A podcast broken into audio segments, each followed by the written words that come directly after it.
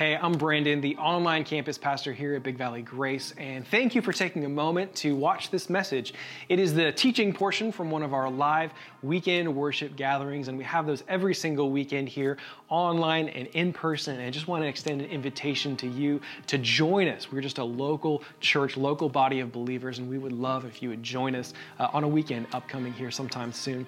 Uh, but as we get headed into this message together, a couple things just want to point you to. One is a connect card. If there's any way that, that we can pray for you, if you want to contact us, that connect card form is just a really great way uh, to let us know that you're joining us. Any next steps you want to take, stuff like that is right on there.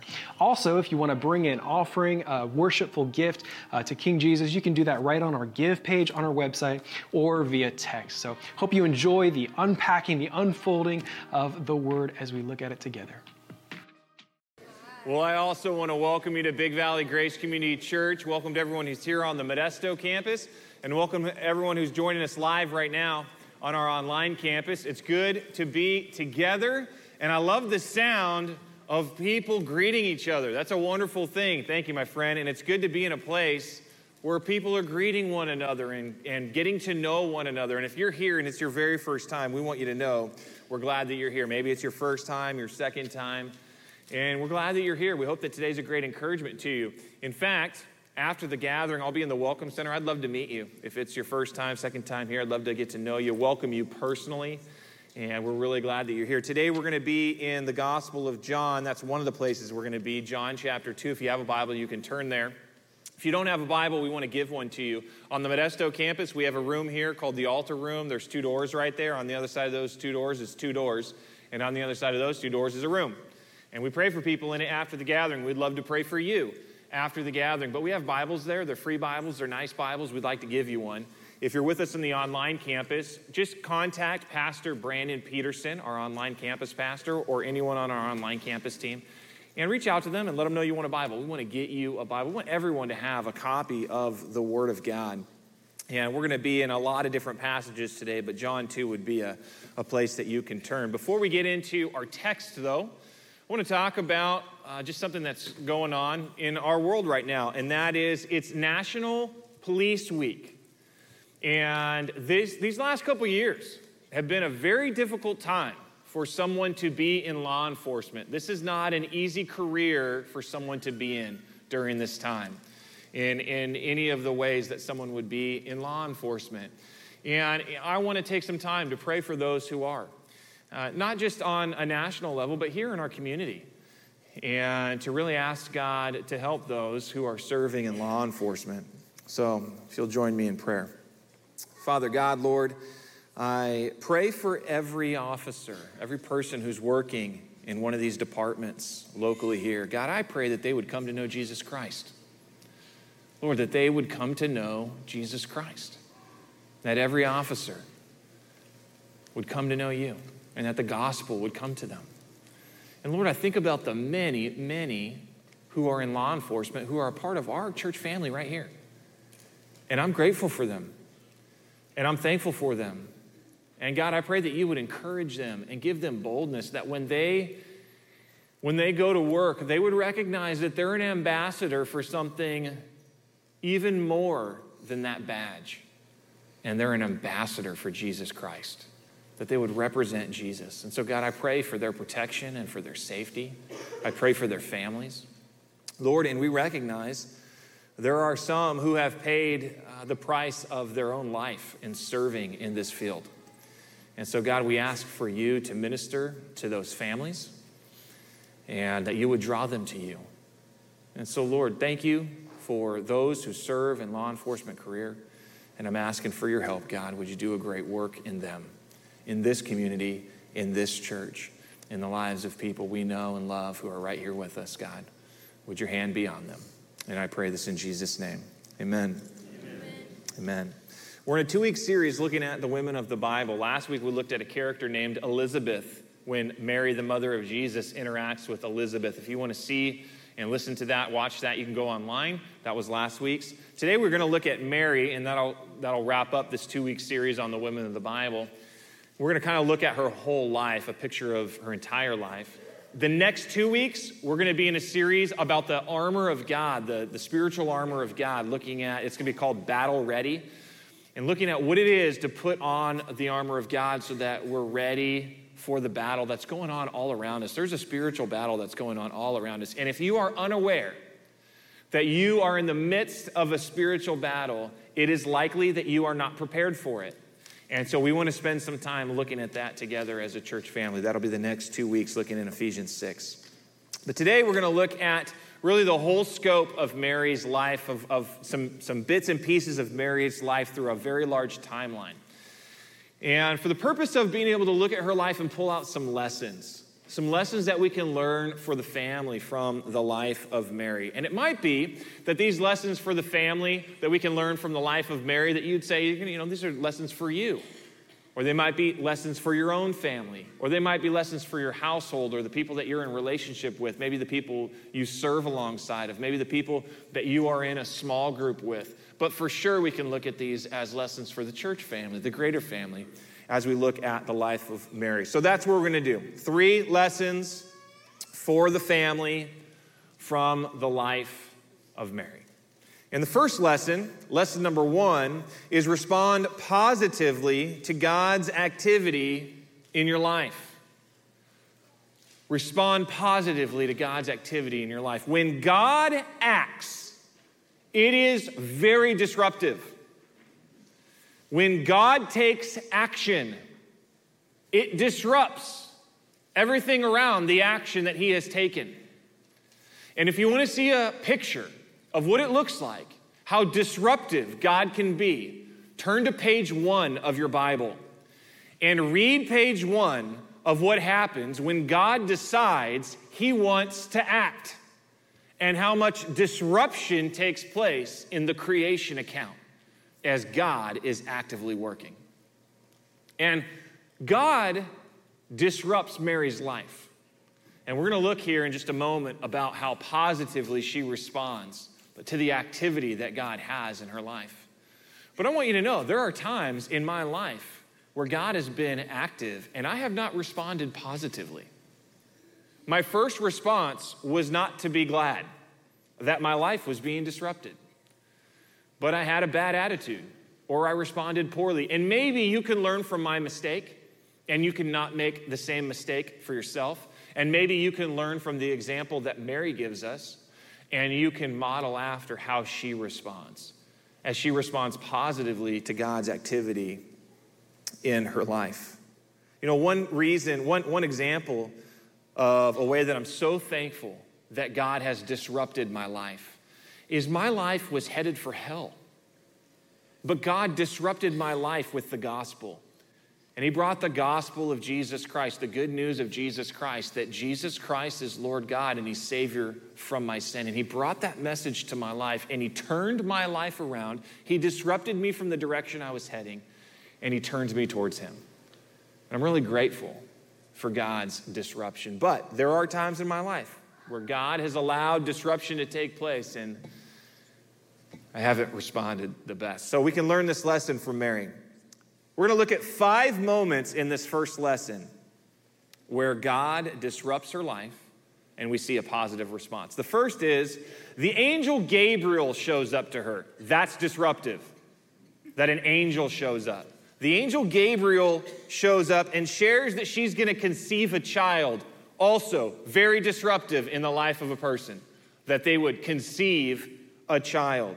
But not only that, but this child was going to be conceived by the Holy Spirit. What a concerning and mind blowing message to receive that this angel comes and gives to Mary. And we see Mary's response in Luke chapter 1, verse 38.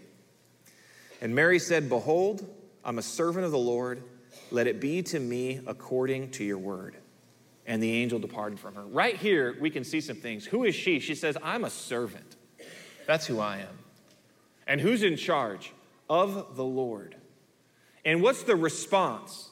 Let it be to me according to your word. This response right here is a response we could hold on to and embrace and have for all the encounters where God begins to act in our life and he disrupts our life, that we would respond in this way Behold, I'm a servant of the Lord.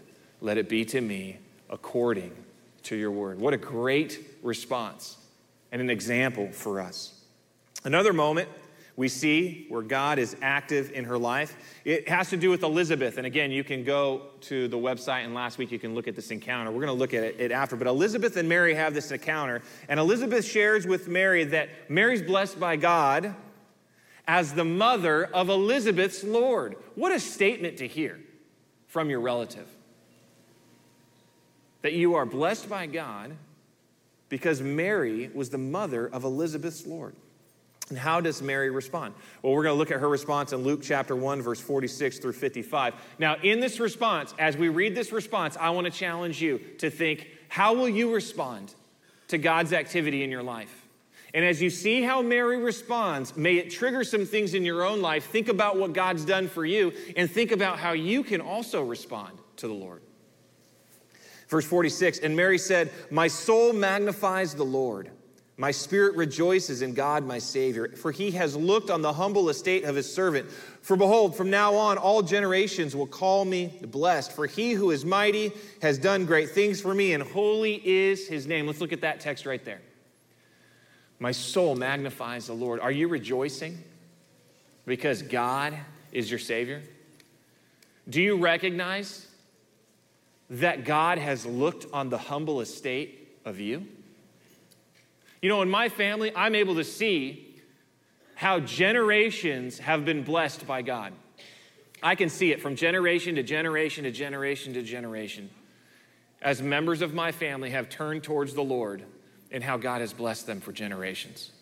He who is mighty has done great things for me. Do you recognize the great things that God Almighty has done for you? Do you recognize that He is holy. His name is holy. She goes on, His mercy is for those who fear Him from generation to generation. He has shown strength with His arm. He has scattered the proud in the thoughts of their hearts. He has brought down the mighty from their thrones and exalted those of humble estate. What about here? What does this stir up in your life? Do you recognize that God has shown you mercy? Are you aware of the ways that God has shown you mercy in your life? Have you seen His strength at work? I'm so thankful that God has done a work to scatter the proud in the thoughts of their hearts in my own family. That God is doing the work of rooting out pride in my own life, of rooting out pride in my family. It says he's brought down the mighty from their thrones. Do you think that people with great authority and great power that they're untouchable? Not according to this verse, because he brings them down. He has brought down the mighty from their thrones. What about those who seem to have no power and they can make no difference in this world? He's exalted those of humble estate. Do you recognize how God has worked in your life? He has filled the hungry with good things, and the rich he has sent away empty. He has helped his servant Israel in remembrance of his mercy, as he spoke to our fathers, to Abraham and his offspring forever. He's filled the hungry with good things. I'm so thankful for how the Lord has provided for my family. The cupboards in my home have food in them. And when we sit down at the table, actually, we don't have one table, we have two tables. We bought a table, then we bought another table, put it next to the other table. We just put the two tables together, and the 11 of us sit around it. And when there's plates on that table, there's food on those plates, and my children can eat. And I'm so thankful that God has provided for my family. He's been merciful to us, that He has fulfilled His promises to us to take care of us. So we've looked at two moments so far in her life and how she responds. A third moment, it's in the birthing moment, in the birthing room. And shepherds show up. Shepherds who had just been in a field with sheep. And these shepherds say they saw angels, and the angels spoke to them. And these shepherds talk about how this baby Jesus is Christ the Lord. Now, I don't know about you, but I'm trying to imagine being in the birthing room and a bunch of guys from the ranch show up. Like, how does that go down? This has to be an odd moment. And what is her response? In Luke 2:19 it says Mary treasured up all these things, pondering them. And her, what are these guys talking about? What is going on here? Thinking about it treasuring them up. A third scene where we see her respond very positively to God allowing disruption in her life, activity, the activity of God. A fourth one, it's a few days later, and they're bringing baby Jesus to the temple. You know, last week we had parent child dedication, and maybe we can see this moment kind of in that light that they were bringing, you know, the baby to the temple. And there's a man there named Simeon. And God had told Simeon something very interesting. God had told Simeon that he would not die, he would not taste death until he had seen with his own eyes the Lord's Christ. I mean, I wonder if every day he's just wondering, is today the day? Is today the day? He's showing up to work, is today the day? Well, finally, he sees this baby Jesus. And Simeon shares that this baby Jesus was his own salvation. Simeon shares that the baby Jesus was Simeon's salvation. What a thing to hear. And that this baby Jesus was going to be a light to the Gentiles. That's everyone who's not Jewish. What a, what a powerful thing to hear. Amazing thing to hear. They're just showing up to bring Jesus to the temple like they're supposed to do. Amazing. And we actually see the response of Joseph and Mary, Joseph being his earthly father, we understand that Jesus was conceived by the Holy Spirit. In Luke chapter 2, verse 33, it says, And his father and his mother, they marveled. They marveled at what was said about him. Another incredible response of Mary to God's activity. We'll look at one more. So, fast forward 12 years. Jesus is 12. They take a family trip, they go to Jerusalem. They lose Jesus. Jesus isn't lost. Joseph and Mary lost Jesus, all right? And I can relate to this moment, okay? Because I've gotten home many times and one of the staff people called me and said, Joel, you forgot your kid again. And I remember very distinctly being at the park one day and I had a couple of my kids with me and my wife was doing something else and she called me. And she was talking about the kids that were with her and I was talking about the kids that were with me and she said, Well, isn't so and so with you? And I said, So and so? Am I supposed to be watching so and so? So I went home, I found so and so in bed still. and I thought, thank you, Lord, that so and so is still with us. You know, uh, they say the middle child gets forgotten. Well, when you have nine, there's a lot of middle childs, all right? I can relate. I can relate. But they find boy Jesus. Jesus at age 12, he was not lost. They had lost him, he was not lost. And he was in the temple. And when they find him, he's sitting with the elders and he's talking about the word of God. And this was his response Don't you know? Don't you know? I had to be at my father's house. I had to be there. I had to be in my father's house. And in Luke 2:51 we see Mary's response. It says his mother again treasured up all these things in her heart. She's, she's holding on to them treasuring them up. Incredible. And I think the reason she's able to do this is because of her first response we saw Behold, I'm a servant of the Lord. Let it be to me according to your word. I don't know how your interactions with your 12 year old goes. You know, that tweener, right? They're not quite in the full wrath of teenage yet. And I don't know how that goes for you. But wow, to have a 12 year old moment and to go, okay, okay, something's going on. And to treasure it up. Now, I want to share with you two more passages. These two passages don't show us Mary's response, they help see the context of what her life looked like. So we got to fast forward 30 years from when she sees this promise. Now it's 30 years later, and we're in the Gospels in this moment. What did people think about Jesus' family in his hometown of Nazareth? In Mark chapter 6, verse 3, we see the answer to that question. What did people think about Jesus and his family in his hometown of Nazareth? Is this is not this the carpenter referring to Jesus and the trade that he had? Is not this the carpenter, the son of Mary, the brother of James and Joseph and Judas and Simon? These would have been, we could maybe say they're half brothers because we know that Jesus was conceived by the Holy Spirit. And are not his sisters here with us? We could maybe say that they're his half sisters, again, because we know that Jesus was conceived by the Holy Spirit. So this is describing his family. And then look at this. And they took offense at him. They took offense at him. So 30 years later, Mary's family, people are offended by Mary's family. 30 years she's been living with this in her hometown. Maybe some of you can relate. Maybe in your hometown, people are offended at you. Another one. What did the Jews think about Jesus and his mother Mary? What was the perspective the Jews had about Jesus and his mother Mary? Look at this in John 8 41. One little phrase that tells us so much pain and so much hurt about what people thought. We were not born of sexual immorality. When they thought about Jesus, the Jews thought we weren't born of sexual immorality. When they thought about his mother Mary, they thought we weren't born of sexual immorality. What a title to live with. For 30 years, she's had to deal with that. People being offended by her family, people thinking that she had been sexually immoral. And she knew the truth and she knew the promise of God. But for 30 years, she's having to live in that context. It's crazy. Tough, difficult. And I thought about, you know, I wonder about I was the, the normal times she had in her life where she's just going about her normal day. And what might have that looked like? And I saw something in my home this last week, and it made me think about connecting it to this moment. My wife has a habit of writing scripture, of reading scripture and then writing it on cards, and then she puts them everywhere. Okay? So this is a picture, it's on, this is my kitchen counter, all right? And it's, it's got the cleaning supplies, like in a bucket right here, right? So it's got this thing and it's got the cleaning supplies. We got the Clorox wipes, thank God for those. Mrs. Meyer's Clean Day, that stuff smells pretty good. This is what the card says Oh God, listen to my cry, hear my prayer. From the ends of the earth, I cry for your help when my heart is overwhelmed. Psalm 61, 1 through 3. I wonder, just like cleaning supplies kind of represent like everyday life, I wonder if there were everyday life moments that Mary had and she just cried out to God. For 30 years, she's had this promise and no one believes her. For 30 years. I wonder if she ever cried out this psalm in just one of the normal, everyday moments of her life. Oh God, listen to my cry. Hear my prayer. From the ends of the earth, I cry for your help when my heart is overwhelmed. I think there's an application that we can see here, and that is to hold on to the truth. To hold on to the truth. What was her response when the angel spoke to her? She said, Behold, I'm a servant of the Lord.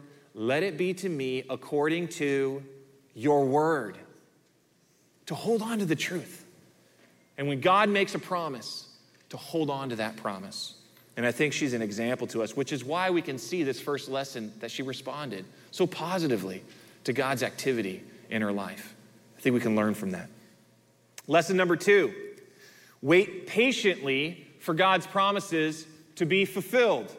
So time goes on. It's been 30 years from when she received this promise. 30 years later, to some degree, her family's the talk of the town. She is the talk of the town until this one incredible moment. And in this moment, we see that she has waited so patiently for God's promises to be fulfilled. Now, my friends at Big Valley Christian School are going to help me in this moment and read this passage to us. This is John 12, excuse me, John 2, verses 1 through 12. So let's look at the screens together.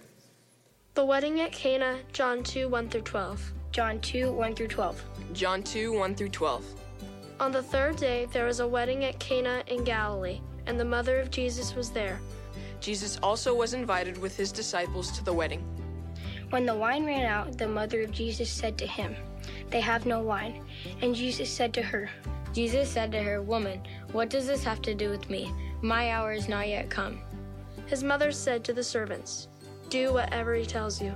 Now there were six stone jars there for the Jewish rites of purification, each holding 20 to 30 gallons. Jesus said to the servants, Fill the jars with water, and they filled them up to the brim. And he said to them, Now draw some out and bring it to the master of the feast. So they took it. When the master of the feast tasted the water now become wine, he had not known where it came from, though the servants who had drawn the water knew. The master of the feast called the bridegroom and said to him, Everyone serves the good wine first, and when people have drunk freely, then the poor wine. But you have kept the good wine until now.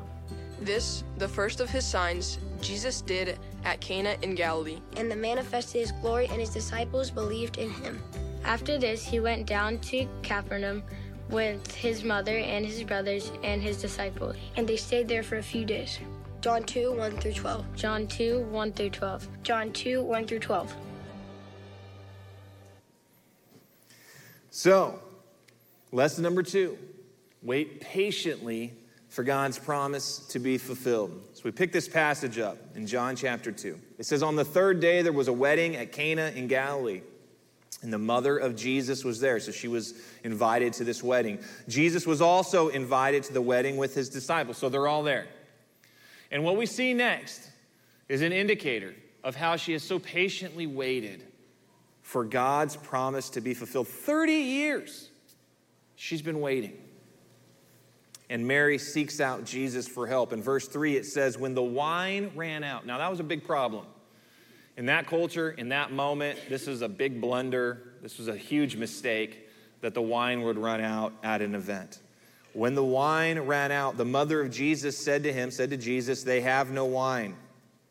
And Jesus said to her, Woman, what does this have to do with me? My hour has not yet come. So basically, he's saying, The wine's not really my problem. This, this isn't my issue. And this doesn't have anything to do with me. In fact, my hour has not yet come. There's, there's another hour I'm here for, and this isn't it. Now, what I find is really interesting, and we already know how this story ends. You just heard the students read it to you. So you already know what's going to happen next. But what I find is really interesting here is that Jesus does do something. Even after making this statement, he does do something and he performs a miracle, and his mom is there. 30 years she's been waiting.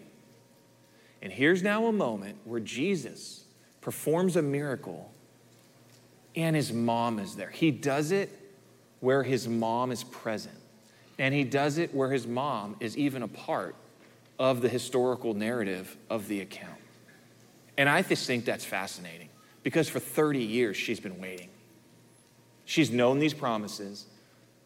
She's had to deal with a lot of offense, a lot of name calling. And here now, this moment, Jesus has her included in the moment. And I think there's an application here. It's very simple. It's just honor your parents.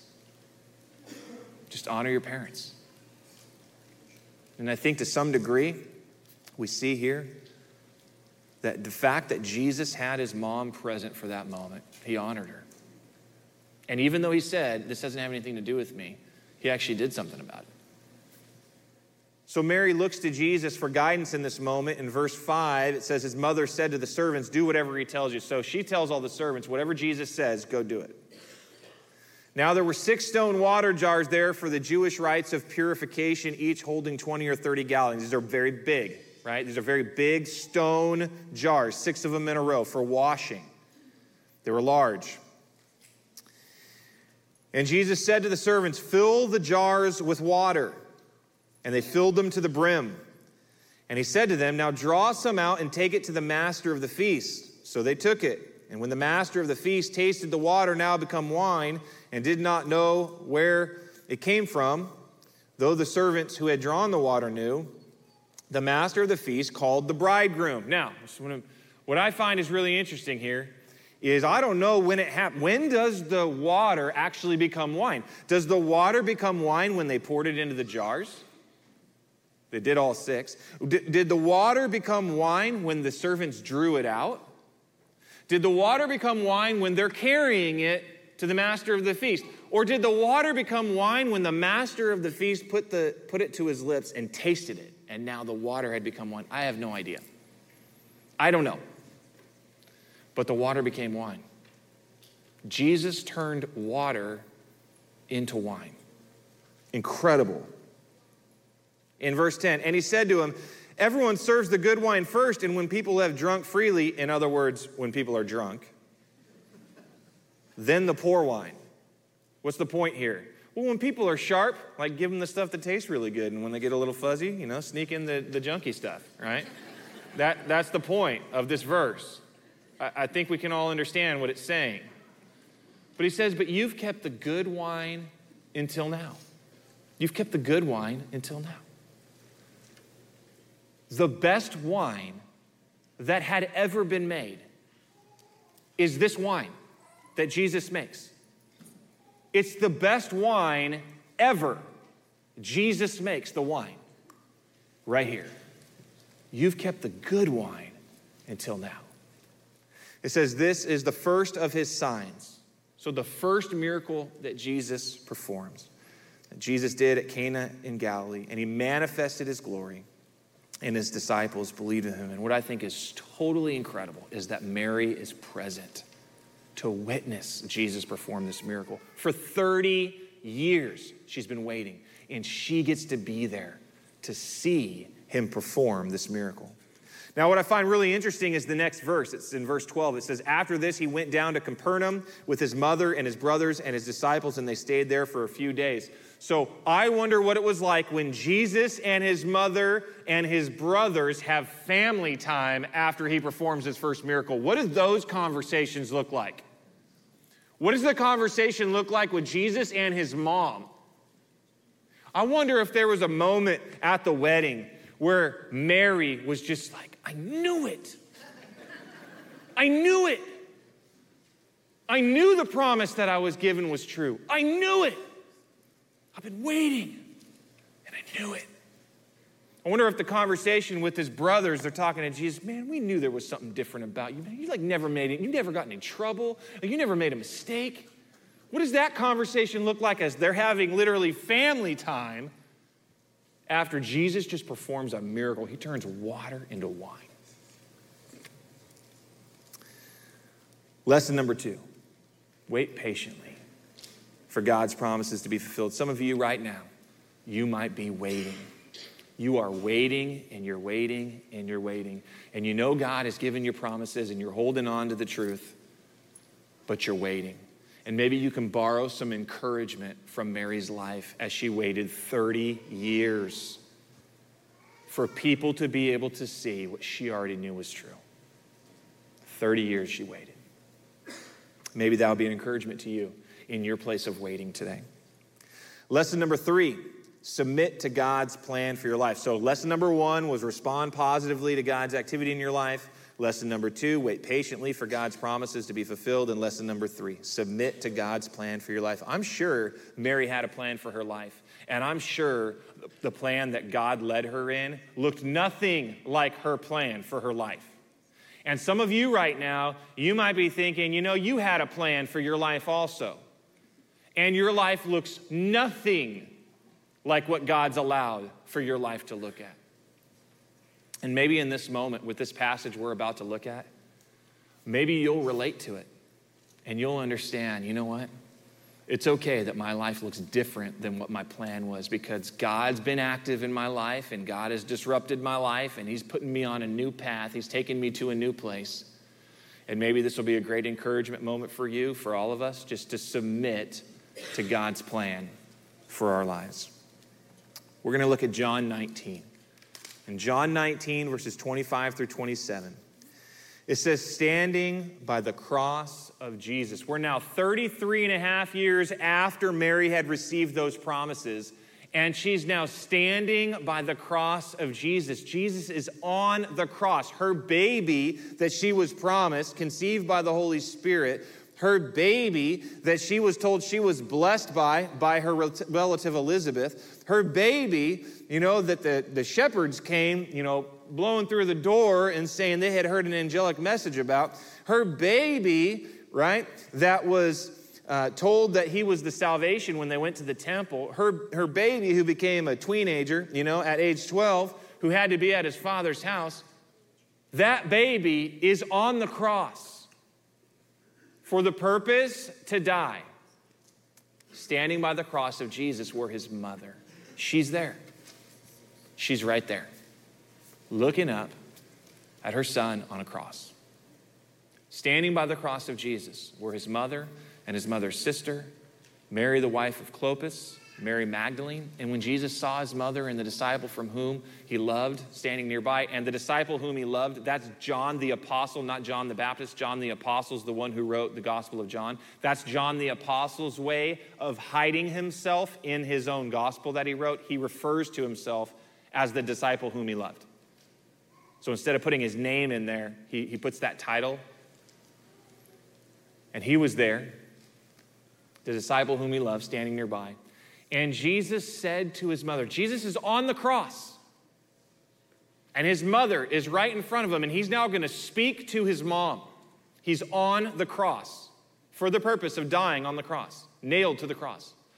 And he said to his mother, Woman, behold your son. Mary had a son. His name's Jesus. Mary had other sons. We already saw that in the text we look at. But that's not what Jesus is doing here. He said to his mother, Woman, behold your son. And then he said to the disciple, the one whom Jesus loved, this is now John the Apostle, he said to the disciple, Behold your mother. Jesus is on the cross and he's speaking to his mom from the cross and he says, Mom, John's your son. And then he says to John, This is your mom. On the cross, he sets up a family for his mom. Now, his mom had a family. What is he doing? He sets up a spiritual family. Woman, behold your son. To the disciple, behold your mother. And it says, from that hour, the disciple took her to his own home. What an incredible moment that is. This would not have ever been a part of the plan that Mary had for her life. But she submitted to God's plan for her life, though it was vastly different than anything she had set out on her own. And in this moment, Jesus sets up a spiritual family for his mom. And I think it's an incredible picture of what Jesus has done for all of us. Because of Jesus dying on the cross for our sin, that we might have relationship with God, he has allowed us to be a part of the spiritual family of God. Because of the sacrifice of Jesus Christ, we now have the opportunity to be a part of the body of Christ, the head of which is Jesus, to, to call God our Father God. And there's an application here for all of us, I believe, that we would engage with the spiritual family. Jesus died on the cross so that the spiritual family could be possible. So let's engage with it. Let's be the fulfillment of what Jesus died on the cross to make possible, that we'd engage with the spiritual family. Now, a couple ways I want to share with you of how we do that. One is really simple through this tool, the Connect card. Maybe you're a first time guest. You can let us know. Your, these are in the seat pocket in front of you. You can let us know you're a first time guest or fill out your information. Maybe there's a decision you're making for Christ at some moment today or another day. Let us know. Maybe there's a way we can be praying for you let us know. That's a way to engage with the spiritual family and take a next step. Let me share with you another way. You know, we just spent a, a significant amount of time as a church family looking at what does it mean to be a healthy, active member of the body of Christ here at Big Valley Grace Community Church. Maybe a, a next step for you would be it's time for you to look at what it would be to be a member here. And we have membership classes across all of our campuses. We have a membership class that's available online on demand. You just go to bvg.org slash member. But maybe the application would be there's a step for you to take to engage with the spiritual family that God has set up for you, that Jesus made possible because of the cross. Incredible lessons that we can learn from the life of Mary. How she responded positively to God's activity in her life, how she waited patiently for God's promises to be fulfilled and how she submitted to God's plan for her life. And maybe, maybe this is a moment where we can model after what Mary has done in submitting to God's plan for our life. But let me use a different word than submit, even to welcome it. God, what do you have for me? I welcome your plan for my life. I welcome your activity for my life. It may be disruptive, it may be uncomfortable, but God, I welcome your plan into my life. I welcome your activity into my life. Let's stand. I'm going to close in prayer. Our team is going to lead us in singing. Father God, Lord, thank you for the opportunity to be in your word. Thank you for how much you love us, how much you care about us. Lord, thank you for how good you are to us. And God, thank you for the activity that you have in our life. And it, it can be very, very disruptive. And Lord, help us to respond positively. Help us to wait patiently. Help us to submit to you. Help us to welcome your activity into our lives. And Lord, would your word really encourage us today? We'd be able to move forward with you. And I pray this in Jesus' name. Amen.